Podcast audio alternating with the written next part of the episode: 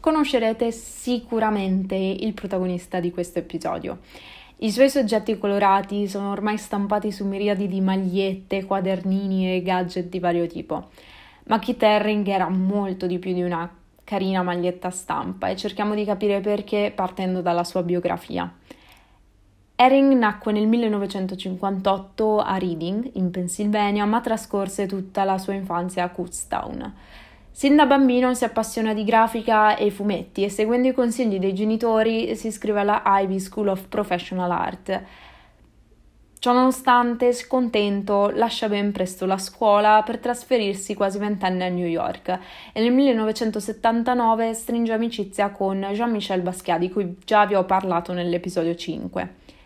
Nonostante l'infinità di stimoli offerti dalla Grande Mela, Herring non apprezza i sistemi di diffusione dell'arte tradizionalmente scelti dagli artisti e per questo motivo trasforma la metropolitana di New York in un vero e proprio laboratorio per le sue creazioni grafiche, originalissime a tal punto da essere notata da artisti celebri come Clemente. Dal 1982 la sua fama raggiunge l'Europa intera, espone a Parigi, ad Amsterdam, a Napoli, a Venezia, riceve tantissime commissioni offerte. Influenzato dall'estetica maya e dai fumetti, dipinge ovunque e su tutto, perché la sua è una vera e propria popular art, cioè un'arte di tutti e per tutti. E in linea con questa filosofia, nel 1986 apre il negozio d'arte Pop Shop, dove vende gadget e magliette affinché la sua arte sia accessibile e acquistabile da tutti.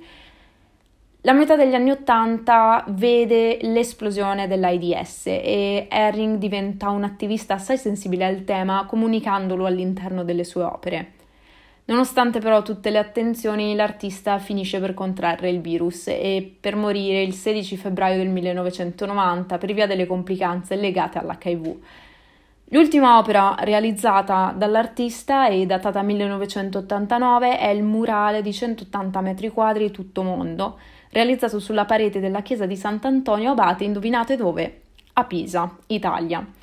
Le 30 figure del murale, dai colori vividi e dalla spessa linea di contorno nera, ci trasmettono una vasta varietà di significati. Al centro dell'opera quattro figure umane sono unite nella vita e raffigurano la croce pisana, che è il simbolo della città di Pisa.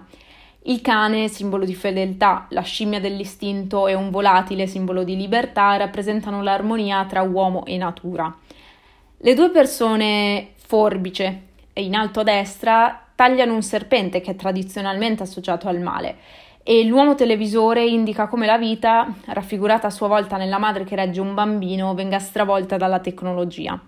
Sono stati attribuiti molteplici significati alle restanti figure. L'omino a forma di scala rappresenta l'ambizione, un altro mm, che entra nel suo corpo, si afferra alla gamba, è simbolo dell'infinito, insomma nel complesso l'opera è un grandissimo inno che Herring dedica alla vita poco prima di morire.